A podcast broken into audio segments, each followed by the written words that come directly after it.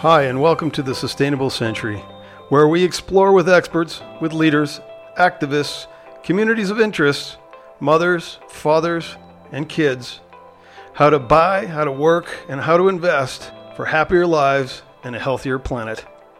I'm your host, Marc de Sousa Shields. Uh, well, I have admired Donna Katzin and her vision, tenacity, and deep sense of justice for many years. She's a leading voice and advocate of social justice and economic equality. Uh, her tool of choice, impact investment, something that she and her organization, Shared Interest, has been doing long before the term was even coined. Uh, Donna is currently founding executive director of Shared Interest, a truly impactful fund working in South Africa and Southern African countries, empowering low income folks and farmers with the capital to help them and their communities prosper. Uh, she, uh, she's a board member of the Thembani International Guarantee Fund in South Africa and uh, the Center for Community Change in the US. Uh, she holds a master's degree in community organization and planning and a doctorate in human service education and development. I didn't know that, Donna. Wow, welcome. Mm-hmm. Thank you. It's great to be here with you, Marc. Thanks for including me. Yeah, and um, wow, I got a bunch of questions for you, but let me start first by saying 25 years, shared interest, 25 years. That is an incredible accomplishment. And I can't help but asking at the top about you're going to have a gala next week or something like that? Yes, April 25th in New York, we are going to be celebrating 25 years of shared interests work and of South Africa's democracy. So Mandela got elected 25 years ago, and ever since then, shared interest has been working with South Africa to try and make a reality of the rights that so many people fought and died and work for. Mm-hmm. So we're hoping people will join us. Um, they can go to www.sharedinterest.org and get more information about the gala. Still some tickets available. And we're honoring some of the most iconic people in the anti-apartheid movement and also people building the new South Africa. So it's going to be quite a night. Well, that's great. And listen, I'm gonna I'm gonna tell everybody it's at the Edson Ballroom in New York City, and they can people can even call if they want. It's 646-442-0185. I normally don't plug events, but this is this is one that if you can go and you're all interested in learning or being a part of what shared interest has done, um, this is certainly something that you can do. And we'll talk a little bit later about how people can help out your organization. Um, yeah, great. But let's start with this, Donna. Uh, it, sometime after the fall of apartheid in South Africa, which you mentioned was like about 25 years ago, Nelson Mandela said, Your partnership is as necessary now as it was in 1994 and has helped us to develop new strategies and tools to give substance and shape to the vision and energy of our people. Now, Nelson Mandela is my hero. I love him. Uh, and I really want to understand what did he mean by substance and shape uh, to the vision? Well, in 1994, when political power changed hands in South Africa with the end of apartheid, economic power did not change hands. So, as a street vendor said to me at the time, political freedom without economic freedom is not freedom. This is something we know in our own country. Um, but at that time, shared interest was set up to try and put some of the economic nuts and bolts in place to make a reality of these wonderful rights that were written in the Constitution, but not yet a practical reality food, housing, education, jobs for people in townships and rural areas. And so uh, today, it's still a challenge. 25 years does not wave a magic wand. Official unemployment is still more than 27% in South Africa, and two out of every seven kids under five go to bed hungry every night. So, huge work still to be done despite tremendous achievements. And shared interest has set up this fund, this tool that we have been using since then that have reached 2.2 million low income black South Africans and begun to move the country's mainstream banks to lend to them. Why don't, why don't you explain just a little bit how it works? I know it's a guarantee fund of types, but for a lot of people, that's you know that's Latin. I mean, I know you've got an elevator pitch for this one. Yeah, well, picture a picture a small business um, or picture a cooperative of people who come in, women farmers who would like to get a loan from a bank because they want to grow more crops and better crops. And they go into the bank, and the bank doesn't say, Oh my goodness, you're black, or Oh, you're women, or Good Lord, you're a cooperative. Um, they're more likely to say, Ah, but you have no collateral. So at that point, we will have been partnering with this cooperative, with this organization, and be able to say to the bank, yes, they do have collateral because shared interest is going to help share the risk that the bank fears. In case this group does not repay, shared interest will cover up to, say, 75% of that loss. It's like co signing for a student loan or co signing for any other kind of loan. We are there to give the backing that the entrepreneur, the farmer, the cooperatives need when they go to the bank. And we also provide technical support. It's sort of like having a good friend uh, co sign your loan, I suppose. Yeah, and part of our model is not just about getting money in the hands of the businesses, co ops, women, youth who need it, but actually by beginning to change the way the bankers bank. No biggie, right? Uh, the idea. Sorry. I mean, yeah, exactly, yeah. right. So you can see this is a, a long term project, but in fact, um, we've moved 18 financial institutions in South Africa and a couple of other countries to extend more than $128 million in credit to people that they would never before have considered clients. The goal is to get the banks to do this on their own once they discover these perfectly bankable, perfectly competent, low income, enterprising, hardworking Black South Africans are very good clients and their ordinary business. Well, you know, I, I, don't know if you know, I've been doing a lot of work for the International Fund for uh, Agricultural Development, and and my bank, my background yes. is in finance as well. Yes. Mm-hmm. Know, gosh, it is hard to lend to a farmer. I mean, mm-hmm. it is hard. If you're a conventional bank, you go, look, I just don't know. Especially nowadays with climate change risk, there's no model yes. for that. And and so, how successful have the farmers been in in repaying their loans? Well, the overall success rate, uh, we've had a, a, loss rate overall in 25 years of, lose, of losing about 6% of the money that's been guaranteed. But no investor has lost a cent because we maintain reserves that help us match and manage this risk. If we took no risk, people would say, what are you doing? What difference are you making? But I want to give you uh, I want to give you an example specifically about farmers because this is a guarantee that is just put together in Malawi, and Malawi is one of the hardest hit countries by drought, by accelerating climate change, and so women are growing legumes. These are uh, like pigeon pea, cowpea, peanuts, soya, things like that, that they can use that are climate resilient, grown with local seeds, and in fact, a big part of the answer to Malawi's hunger problem that stunts 42% of the country's kids. So these seeds are essential. They're climate resilient, they're high protein, but these women that are growing these seeds cannot get them to market because the people who buy them do not have the resources to put them on the market in a big way. And so we've been working with a network of women called African Women in Agribusiness. These are women entrepreneurs who buy these very special climate resilient seeds and also some other products from more than a thousand women around Malawi and then bring those seeds and those other products to market in a way that benefits up to 90,000 buyers when you consider who is buying the seed.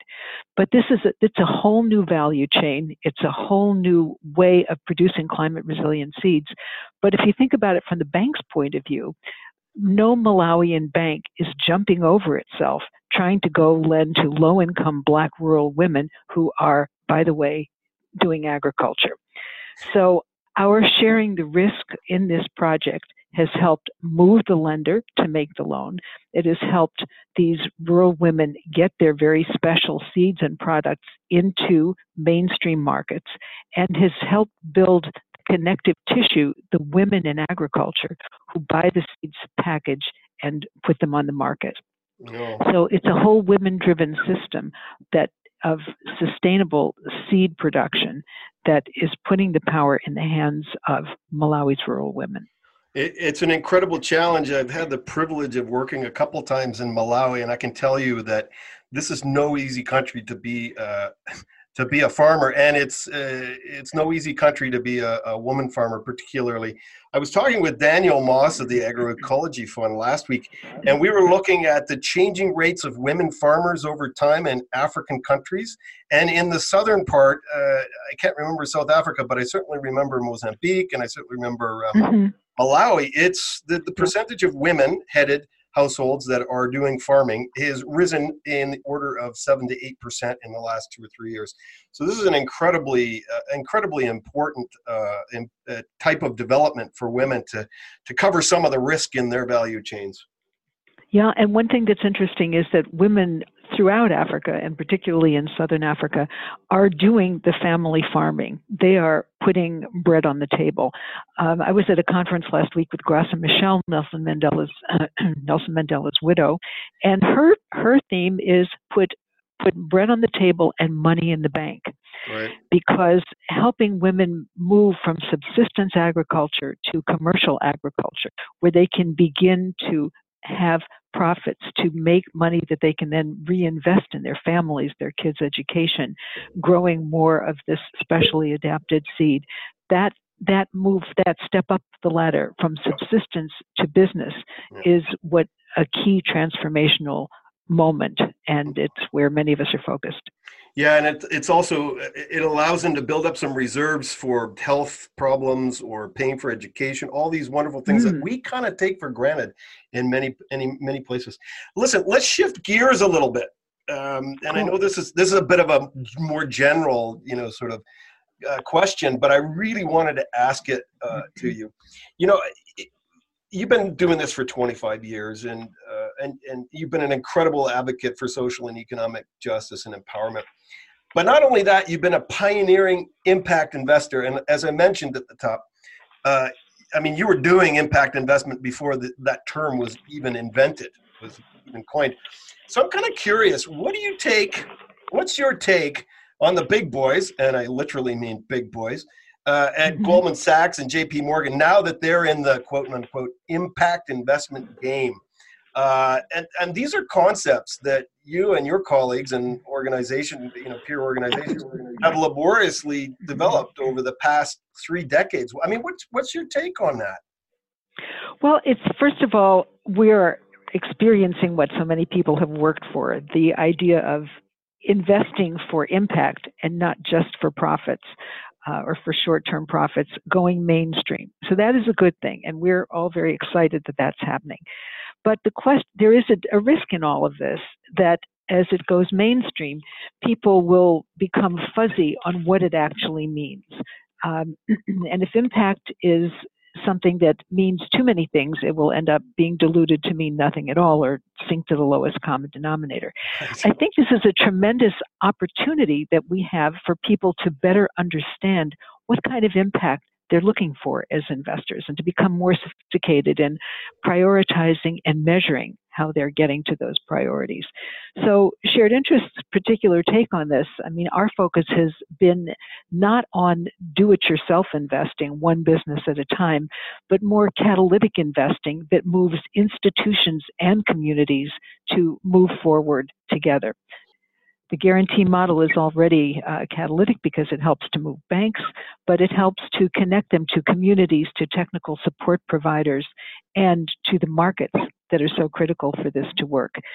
Um, if we are looking to move mainstream institutions to play their role, so say banks in Southern Africa, then you need not just one investment at a time in one very interesting business, and there are fascinating businesses to invest in, but you also need to invest in the infrastructure that is organizations and investments that will help pull others in because this work is much bigger than all of us. Absolutely, absolutely.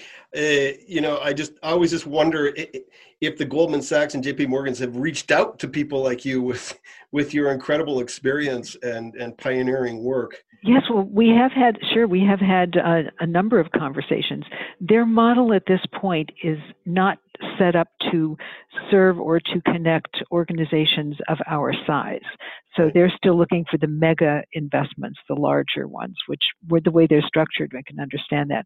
So there is a piece of connective tissue missing here, which is to connect the major investments to those that are on the ground working directly with communities and helping to move other institutions. Oh, that's great.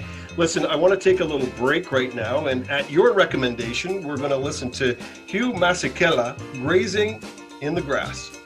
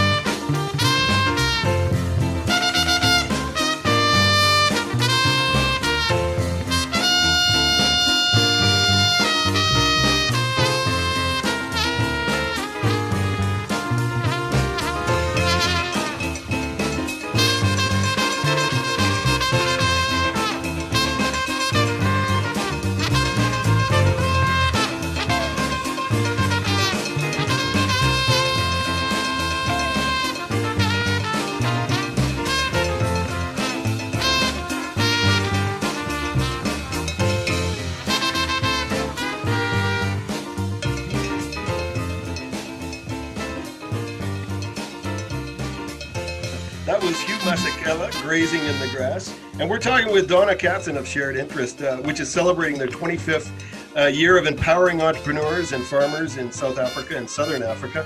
Uh, you can check them out at uh, sharedinterest.org or uh, on Twitter at Shared Interest. And again, they're celebrating their 25th anniversary. That's on April 25th at the Edson Ballroom in New York City. Get tickets 646 442 0185 or check it out on the internet.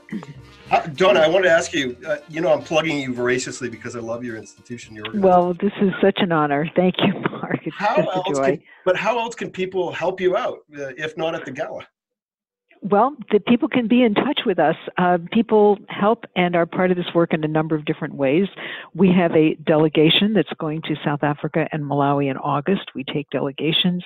We have people who meet around the country, so not just uh, not just in New York where we are, but we have events and friends, and we like to connect those communities where we work in places like Chicago, Boston, San Francisco, L.A., Washington. Uh, sometimes Minneapolis. So people who would like to connect from different parts of the country or New York, please let us know. Um, we're really looking to help build these communities because the work in Southern Africa is absolutely um, passionately historically relevant. We have a great deal to learn from it and a great deal to share people to people, which is what fueled much of the anti apartheid movement, but now is equally exciting in this stage of building we share so many common issues and there's just so much joy and so much learning. So we yeah. would love to to spread the net as far as we can. And i'll say it for you people can donate or they can invest. So check it out. Exactly. Right. Thank you. At sharedinterest.org listen uh, we've known each other for a long long time and you know that i am equally voracious about advocating for economic inclusion and equality as you are. I, at least I hope I am. Anyways, but Certainly I, I wanted to ask, don't I mean, I get a little depressed sometimes. Do you ever get a little depressed sometimes about the amount of impact investment? I mean, it's going up and up and up mm, on paper, anyways. Uh, but so too are the magnitudes of the problems we're trying to address with this money. And I just, I just sometimes sometimes feel, uh, Donna, that impact investment is is is punching way below its weight.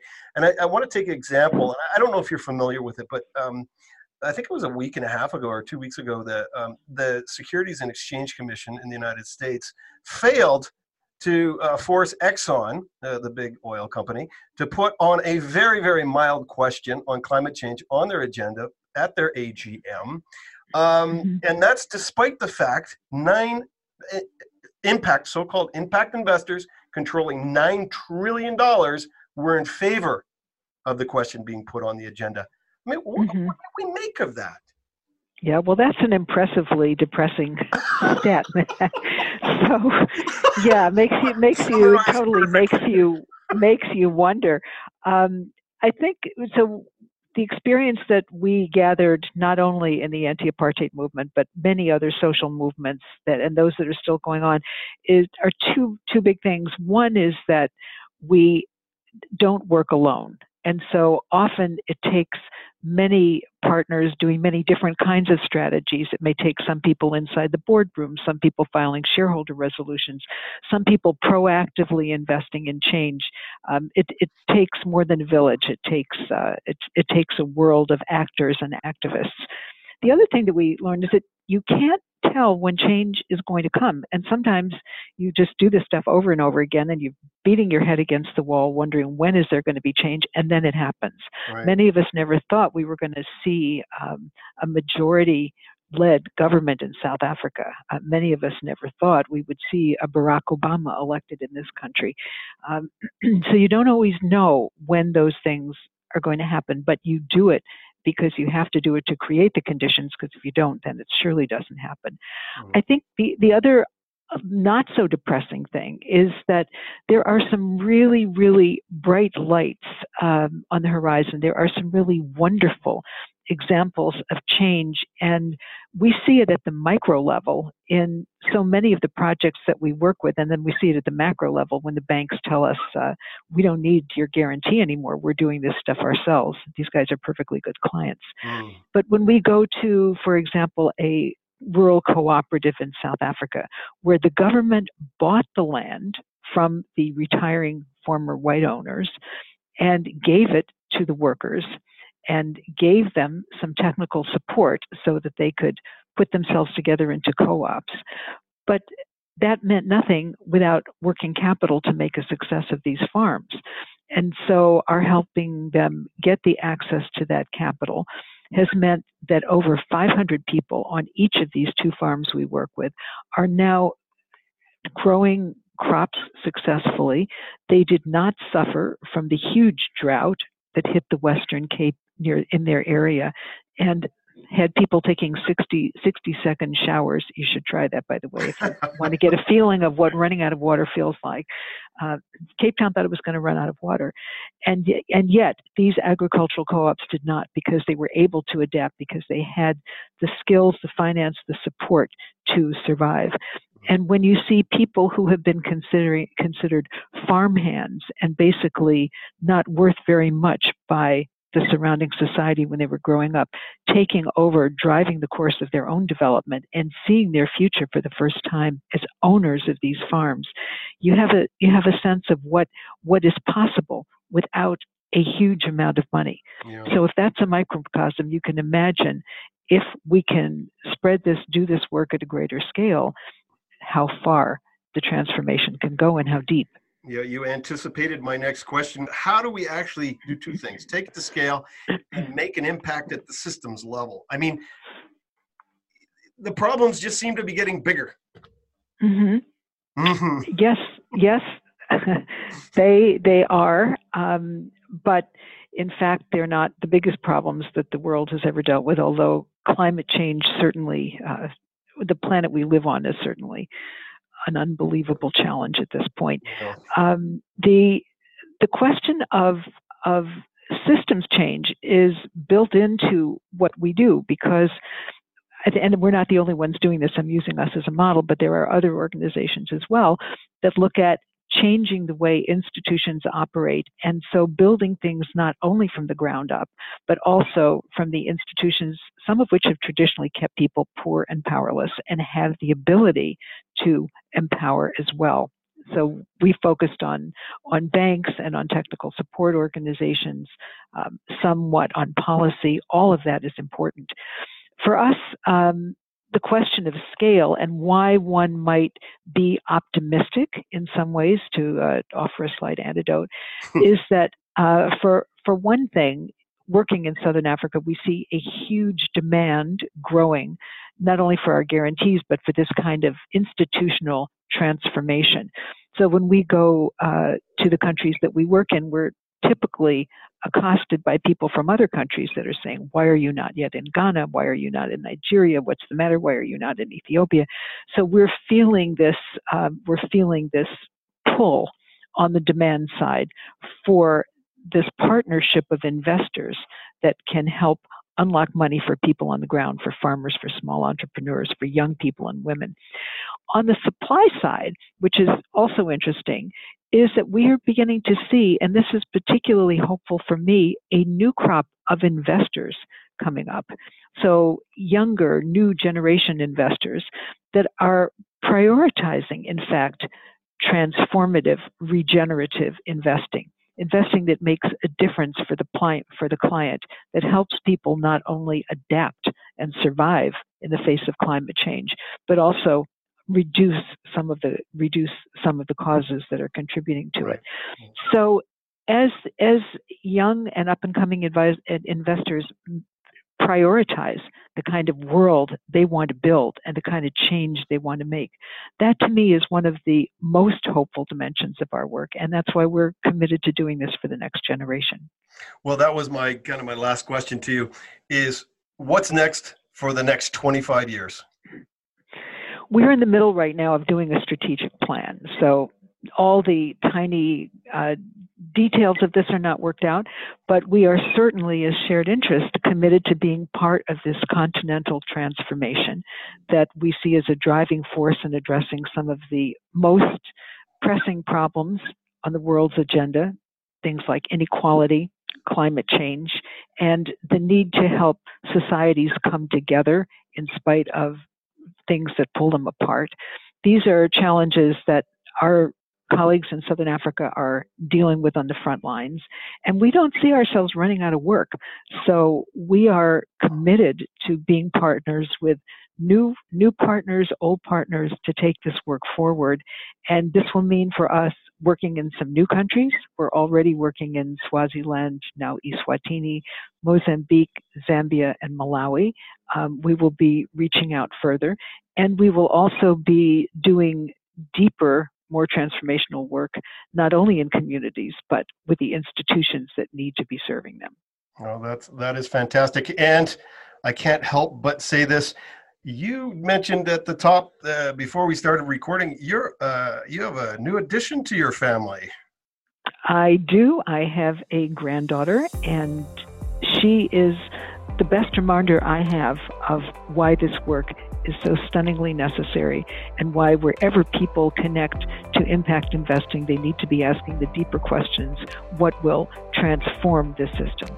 Yeah, it's fantastic. It makes you want to work more intensely to make the world a much better and more sustainable place. Thank you so much for taking the time to speak with us, Donna, and best of luck with your big gala event and the coming years. Well, thanks so much, Marc. It's been a pleasure. We hope to see everybody on April 25th and look forward to continuing this conversation. Yeah, that's fantastic. Uh, we were talking with Donna Katzin of Shared Interest, which is celebrating their 25th anniversary of empowering entrepreneurs and farmers in South Africa and Southern Africa. You can check out their work at sharedinterest.org or on Twitter at Shared Interest. Um, you can also buy a ticket to their gala event on April 25th in New York City at the Edison Ballroom, Edison Ballroom, sorry, 646-442-0185. Uh, and if you want more uh, pods and videos and blogs uh, on all things sustainable, I invite you to check the Sustainable Century out. That's the sustainablecentury.net. Um, next week, we'll be listening to, uh, we'll be interviewing Daniel Moss of the Agroecology Fund. So thanks for listening, and remember rise, rebel, and regenerate. I'm Marc de Sousa Shields, host of the Sustainable Century. Thanks for listening. I hope you liked it. If you did, I encourage you to check out the Sustainable Century blog at thesustainablecentury.net. Remember to click like in all the right places. Better yet, pass the blog or pass the pod along. And remember, it's up to you, it's up to us to make this a happier and healthier world.